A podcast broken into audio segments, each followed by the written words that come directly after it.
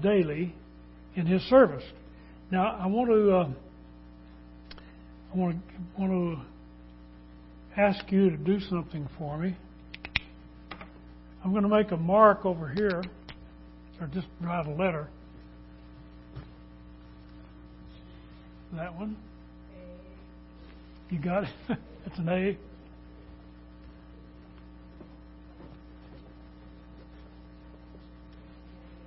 Which one can you see better?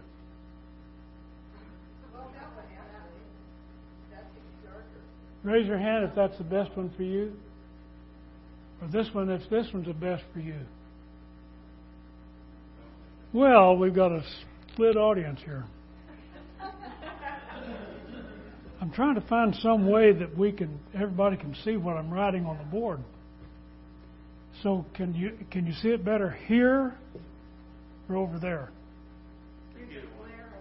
Doesn't make any difference? No difference? Now can you see it better here or there? that was that was a question, the test. There's more glare here. More glare over here, so I'm going to go over here. Maybe I'll turn the light off. What do you think? That better? No.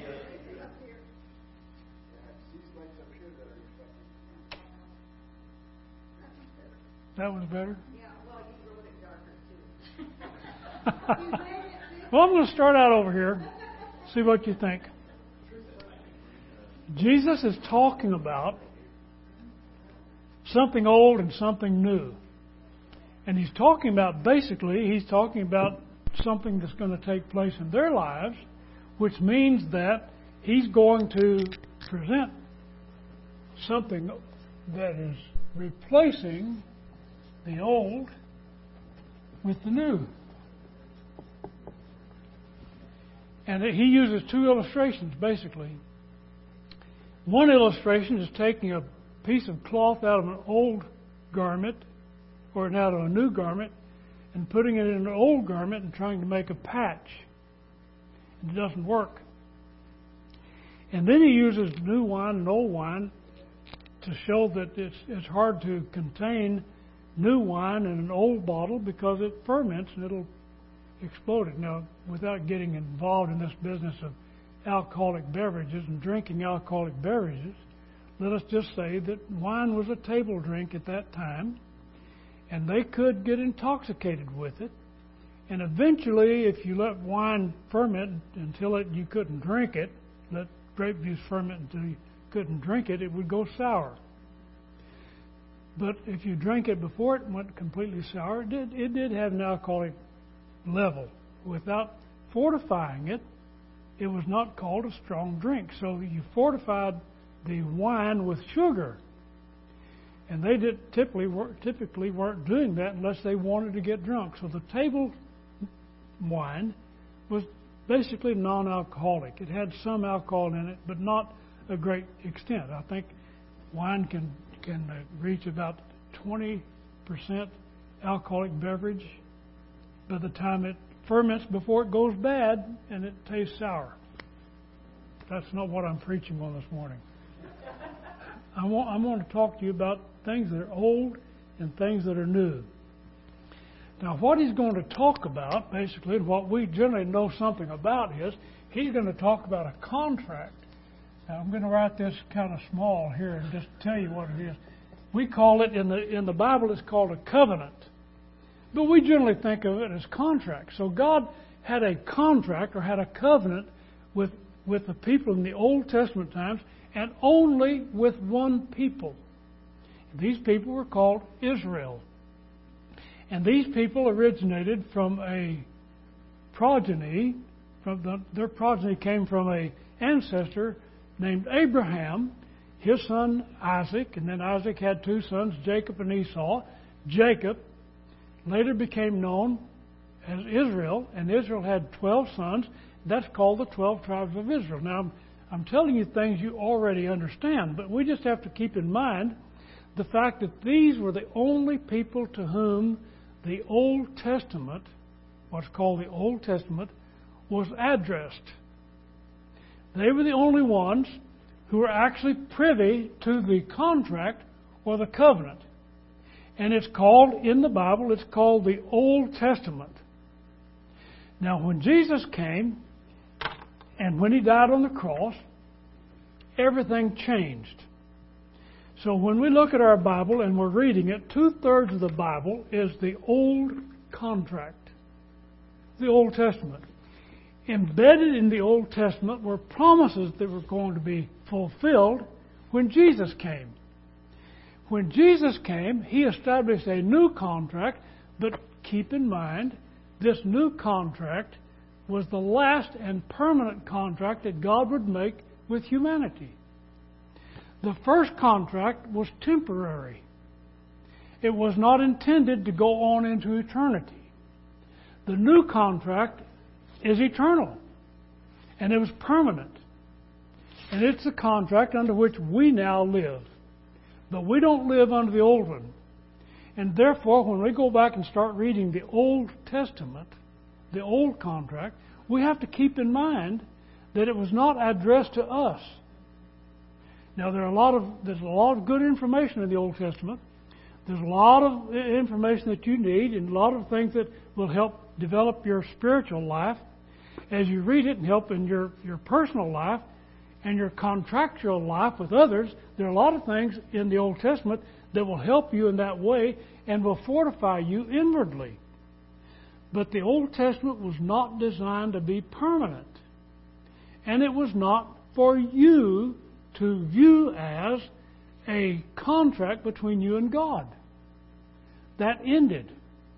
Now, when we read the Old Testament, we read the first five books, which is called by the uh, Israelites now, and they're called Jews now because Israel dissipated almost in the seventh century before Christ, and it reduced itself into two tribes, and sometimes three tribes that inhabited the place that we call Israel today, or Palestine. But that group of people sort of dissipated themselves and, and disappeared as a entity as 12 tribes. But the Jews persisted and still persist today, and yet these people still seem to believe that they live under the old covenant or the old contract. And there are a lot of people in our society who believe that we still have contractual obligations with God under the Old Testament. Now we're going to we're going to we're going to investigate that and, and uh, look at it a little bit this morning. The thing I want you to keep in mind is that when Jesus came, he came in what is called the end of the world. Did you know that? the end of time. He came at the end of time. After the era that we live in, there will be no more time. That's what's going to happen. So there's not going to be another period of time in which God will come to this earth and make agreements with people. Now I'm reading in Hebrews chapter 9 at verse 26 that says, For them must he often have suffered since the foundation of the world, that now once in the end of the world has he appeared to put away sin by the sacrifice of himself. Now, the world, word world there means era. He came in the end of that time, so there's not going to be another time. Jesus is not going to reappear on this earth and establish another era or another time or another dispensation, as some, some people like to call it. The death of Jesus Christ on the cross and his resurrection actually divided two large eras of time what we call the Old Testament era and the New Testament era. The word testament means agreement or covenant, contract. So the old contract and the new contract. Now, in that light, I'm going to read from Hebrews chapter 8, verse 6 through 13. And that's taken from Jeremiah chapter 31, 31 through 34. It's a quotation from one of the old prophets. We don't live under the old prophets, but the old prophets pointed toward a time. The old prophets were over here living in this era of time, and they were pointing over to this era of, time, and they were pointing to Jesus and to what would take place during the time when Jesus was ruler on the throne. Now, Hebrews chapter 8 at verse 6 begins this way But now has he obtained a more excellent ministry, by how much also he is the mediator of a better covenant. That's what we're talking about a contract or a covenant, which was established upon better promises. For if that first covenant had been faultless, there should no place have been sought for the second. But finding fault with them, he said, Behold, the days come, says the Lord, when I will make a new covenant with the house of Israel, with the house of Judah. A new covenant. Not according to the covenant that I made with their fathers in the day when I took them by the hand to lead them out of the land of Egypt, because they continued not in my covenant, and I regarded them not, saith the Lord. When God took Israel out of Egypt, and He took them into the Sinai desert, He made a new contract with them. But for us, that contract is not new. That's the old contract that He made with them. And when He made that covenant with them, He made it in concert with the laws He revealed to them. And so the laws that He revealed to them generally are known as the Torah. T O R A H. That's what the Jews call that, and it's called the teaching. This is the basis for their relationship with God. This is the basis of that covenant. That's the first five books of the Old Testament. Now, the first book, actually, Genesis, is simply a book of history. But from then on, from Exodus on through Deuteronomy, you have the basis or the underpinning of that old contract. So if you were to say, well, I need to know what's in my contract, then the Israelites would look back at those four books Exodus through Deuteronomy and find their contract with God. That's what they have. That's what Moses wrote up. He wrote it. Now, some think he did it on stone. That's, he got the Ten Commandments on tablets of stone from Mount Sinai. But he wrote the law on papyrus in a book, as it was called, probably scrolls, and put them in the Ark of the Covenant and they had them with them, and they took them with them when they went into the promised land. That's how they that's how they conveyed it over there. But the point is that that covenant or that agreement was temporary. It was only temporary because it did not work to make people sinless. It did not take away their sins. They could not carry the burden of the commandments that God had given them. He said, This is the covenant that I will make with the house of Israel after those days, saith the Lord. I will put my laws into their mind and write them in their hearts. And I will be to them a God, and they shall be to a people. And they shall not teach every man his neighbor, and every man his brother, saying, Know the Lord, for all shall know me, from the least to the greatest. That sometimes confuses people. They shall not teach every man his neighbor and his brother, saying, Know the Lord, for they shall all know me. The reason for this is when a child was born into Israel, they were taken aside and they were taught, You are a child of God. You are an Israelite, and here's the rules and regulations. And they were to put them on their doorposts. They were to write them on, on their sleeves. They were actually write them on little scrolls and put them on their heads sometimes, on their foreheads. But they were they were to make sure that they had these everywhere. I used to I, I knew a fellow one time that that worked over in the in the apple orchard in the Santa Clara behind the Santa Clara Mountains. And he, he worked in the apple orchard and he worked in a big warehouse and he was converted to Jesus Christ. We taught him the gospel of Jesus Christ. He obeyed the gospel. Now he had to be taught. He had to be taught. You say, well, this text says you'll no more teach your neighbor and teach your brother, saying, Know the Lord, for they shall all know me. The point is, they have to be taught to become a child of God. But then they don't have to be taught that you are a child of God because they know that because He writes the laws in their hearts. That's where the law is, in the heart, not on tablets. It's there.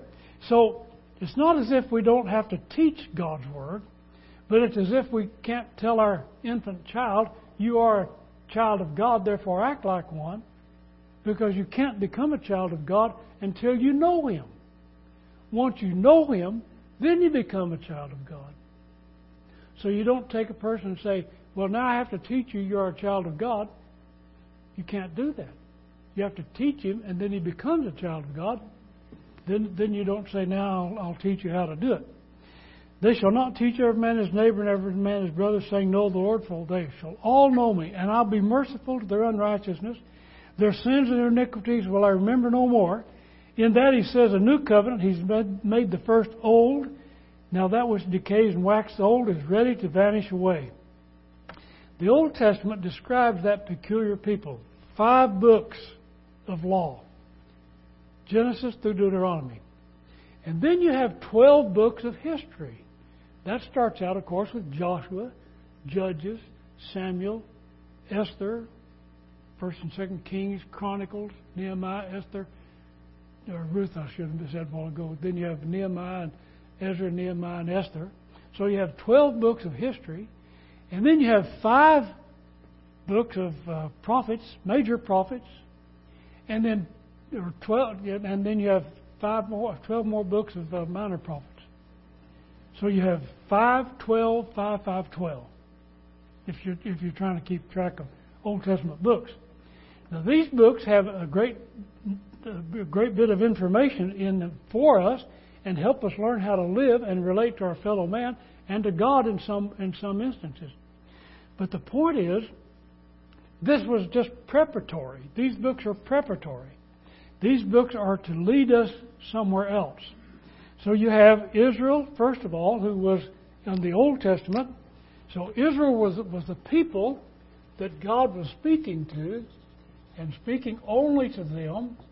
No one else was under that contract except Israel.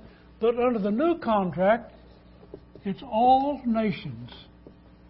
Everyone is under the new contract. All nations. So when we teach someone the Word of God, we don't start by teaching them what Israel had to learn. We start by teaching them what they have to know in order to be a child of God, because the new covenant pertains to us and not not to uh, Israel. It, it pertains to Israel in that sense, because Israel now has come under the new covenant as well as we have. So in Romans chapter 9, verse 4 and 5, now I don't want to confuse you here. Who are Israelites? To whom pertains the adoption and the glory and the covenants, the giving of the law, the service of God, and the promises. That's what God gave Israel. Listen again. He gave them the adoption. That is, when they were born, they became a child of God. The Israelite did under the Old Covenant from their birth. What did Jesus say? You must be born again to come into the kingdom. So you can't come into the kingdom by being born into a Christian family. Think about that a minute. Your children did not become Christians simply because you were a Christian. You can't tell them you are a child of God, therefore behave like one. That's not what they are. Until they are born again and come into the covenant relationship with God under Jesus Christ, they're not a child of God. So, he said, what about Israel? They had the adoption, they had the glory, they had the covenants, they had the giving of the law, they had the service of God, and the promises. The promises were that there was coming a time when God would make a tremendous change in this service and uh, have a new covenant.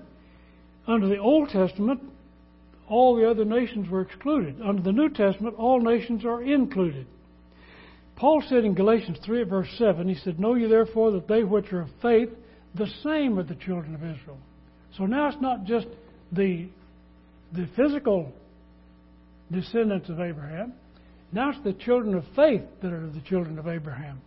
And the, the scriptures, foreseeing that God would justify the nations through faith, preached before the gospel unto Abraham, saying, In you shall all nations be blessed. So then they which are of faith are blessed with faithful Abraham. When the children of Israel received the law, they received the law written in stone. Written in stone. Remember that? Moses went up on the mountain and God wrote the law on two tablets of stone. Written in stone. The new covenant is not written in stone. The new covenant is written in our hearts. In 2 Corinthians 3 3, it says, Forasmuch as you are manifestly declared to be the epistle of Christ, ministered by us, written not with ink, but with the Spirit of the living God, not in tables of stone, but in fleshly tables of the heart. And John said it this way in John 1:17. He said, "The law was given by Moses, but grace and truth came by Jesus Christ." There's another text in Romans chapter 8 verse 2. It says the spirit uh, the spirit of Christ, let me read this to get it right. The law of the Spirit of Christ is mentioned here in Romans chapter 8, verse 2. And he says, For the law of the Spirit of Jesus Christ has made me free from the law of sin and death. So we have the law that's written in our hearts is written by the Spirit.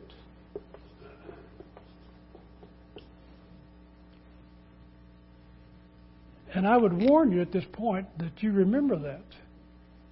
That you remember that when we talk about the law of the Spirit, we're not talking about regulations as, being the law that we follow. We're talking about the Spirit touching our hearts and moving us to do the things that God wants us to do. Instead of having a written document that says, here's what you have to do if you're going to please God, this is the law. That's what Israel had. But Jesus said he's going to change that, and it's going to be a different type of law. So when your heart is touched by the Spirit of God, and God writes His law on your heart, and of course you read it in the New Testament, but when you feel that Spirit writing upon your heart, you are being touched by the Spirit rather than being moved by tables of stone you're touched by the Spirit of God and you're saying to yourself, well, now I want to do what God wants me to do. I want to live like He wants me to live. Basically, when we read the Old Testament, when we look at the Old Testament, those books, the five books of law, the twelve books of history, the five major prophets, the twelve minor prophets, what we're looking at in all of that is this. Listen carefully. This is a shadow. And in the New Testament, we have the reality, the substance.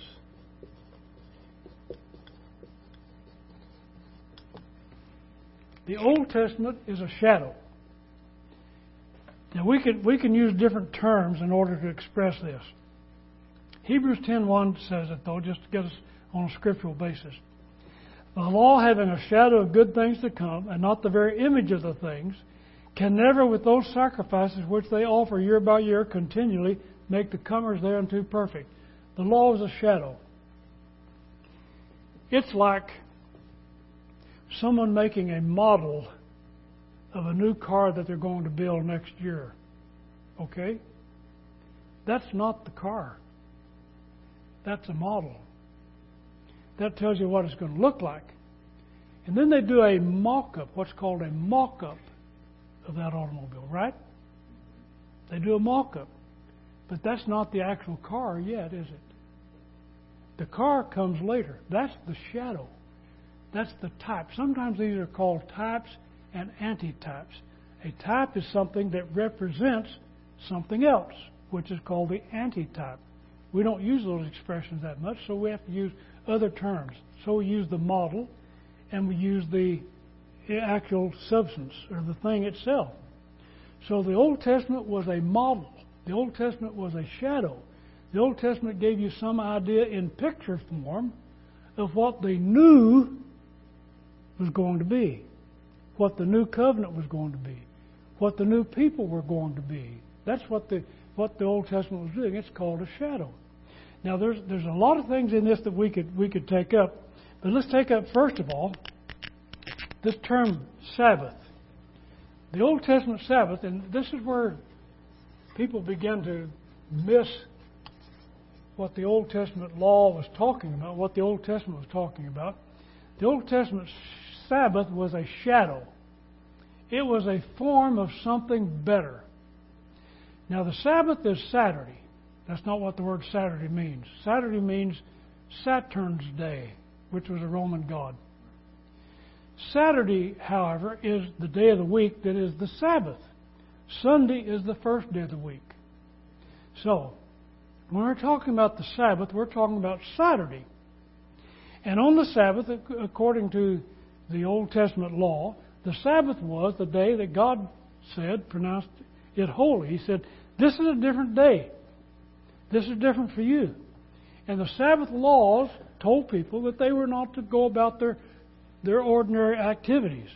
When they collected the manna, for instance, they were not to go foraging all over the countryside and gathering more so they could sell it to somebody else.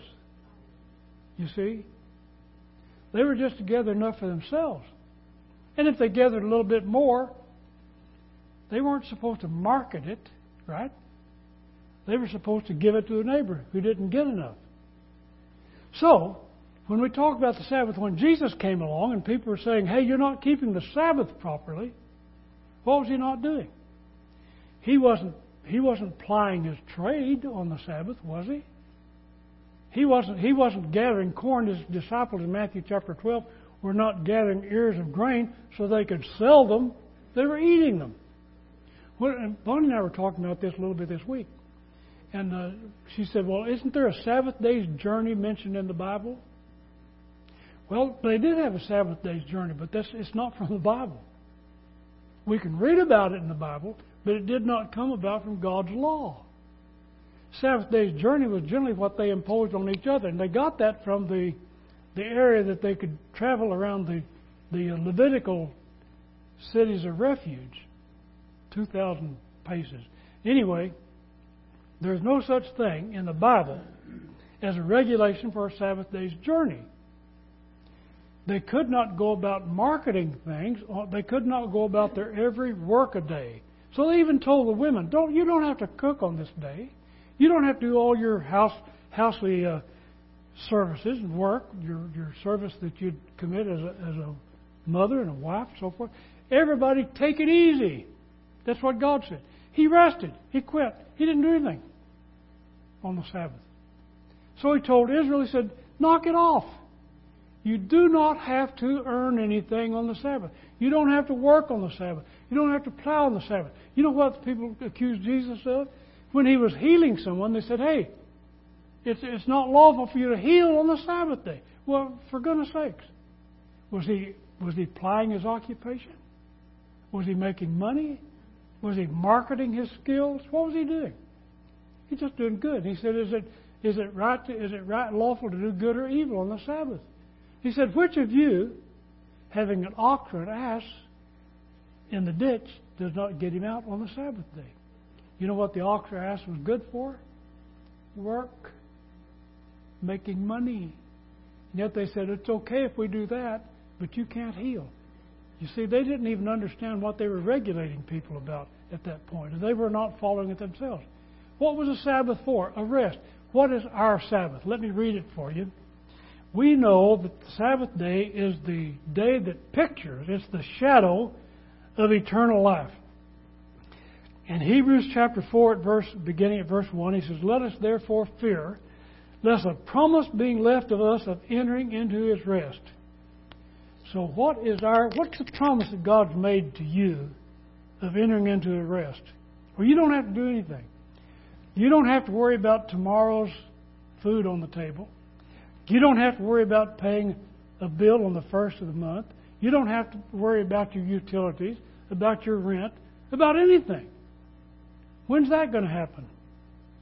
When can you just step back and say, I've got it made? That's called heaven. Yeah. You know that? That's called heaven. So, the shadow was the Sabbath and heaven is the substance. Shadow was the type, heaven is the antitype.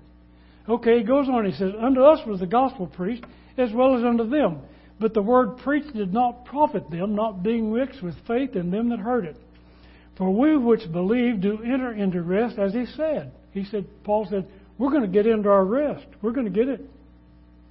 As I have sworn in my wrath, if they shall enter into my rest, talking about Israel, although the works were finished from the foundation of the world, for he said in a certain place, on the seventh day on this wise, and God did rest on the seventh day from all his works. And in this place again, if they shall enter into my rest.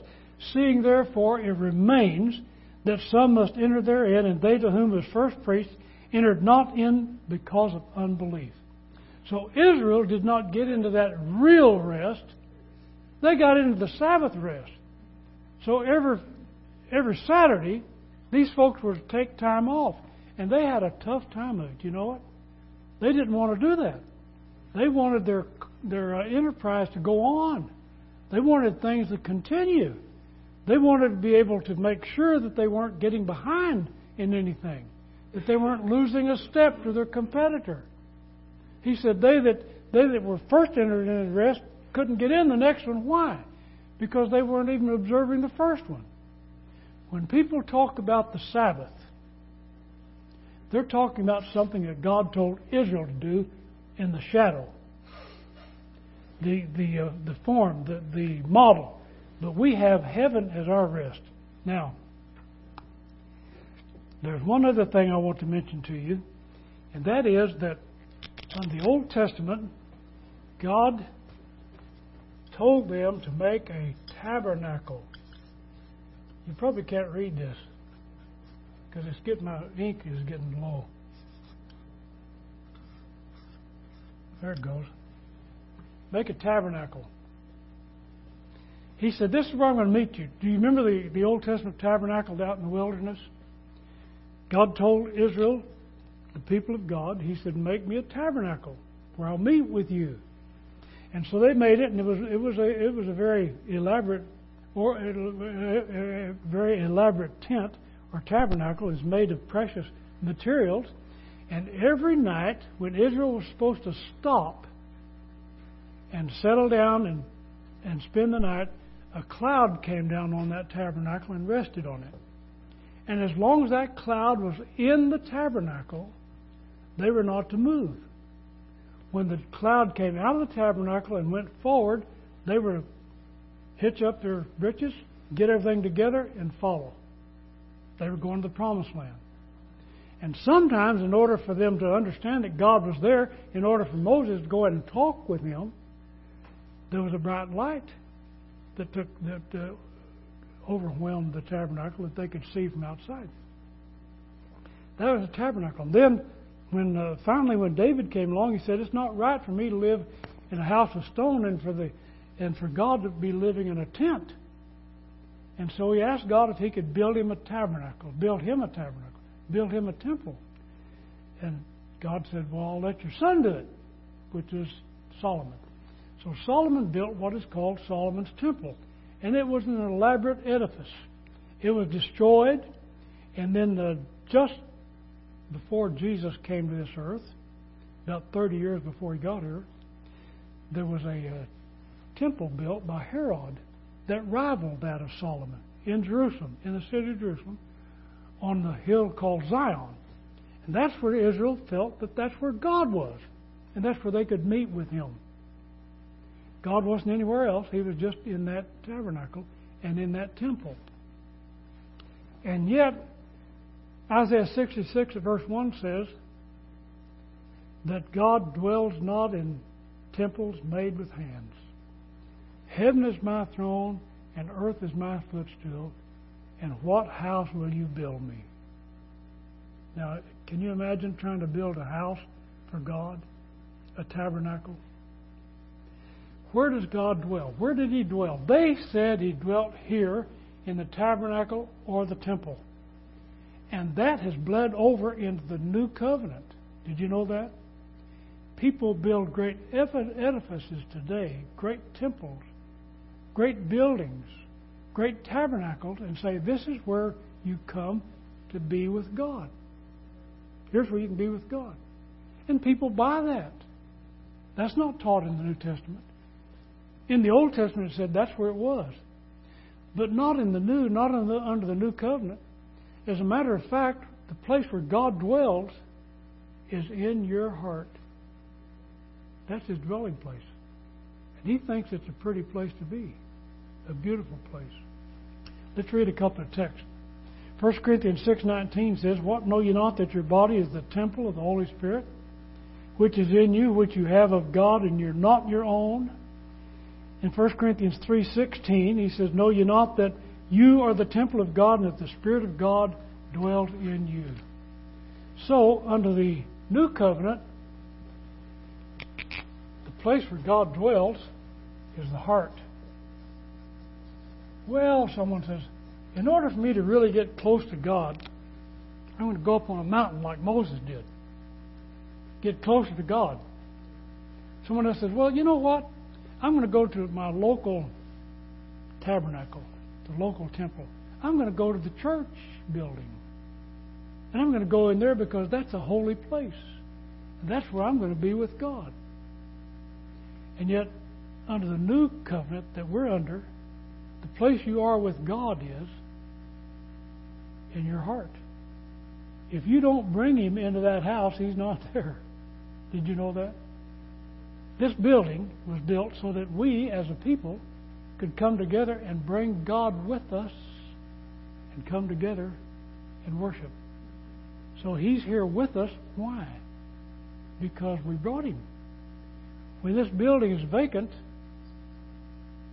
somebody can't say, Well, I'm going to go down to the church building where God is and I'm going to pray. Well, if you don't take Him, He's not there. If you don't bring Him with you, you're not going to find Him there. He's with you, He's in you. There's no more sacred place on this earth than your heart. That's where He is. That's the new covenant. That's where God is. I'm going to leave it at that. There's some comparisons made in the book of Hebrews in chapter 9 that talk about the different vessels that are contained in the Old Testament tabernacle. That talk about the golden candlestick that is in one part of the tabernacle. This, by, by the way, represented the churches, which means that the church, which is what you are, is the one who upholds the light of this world. The light of this world, by the way, is Jesus Christ. When we quit holding Jesus Christ up and start holding up our own opinions and our own thoughts and our own traditions, then we have put out the light. But when we hold the light up for the world to see, which is Jesus, in His Word, in the gospel, the Word of God, Jesus is the Word. When we quit holding that up, then the Bible says in Revelation chapter 1 that He's going to come and take away the candlestick. We'll, we'll just quit being that. You wonder, well, where, where should I where should I be? What people should I be with? You should be with those people that are holding up Jesus Christ for the world to see, because that's the, that's the function of the church. The the Lord's table is the place that represents the uh, body of Jesus Christ and the blood of Jesus Christ, and it was instituted or started at the Passover feast when Jesus was in the city of Jerusalem with his disciples they got together and, and they rented an upper room.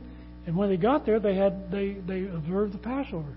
They took the uh, the lamb that was supposed to be the representative of the lamb that was slain for the sins of the world, which is Jesus Christ.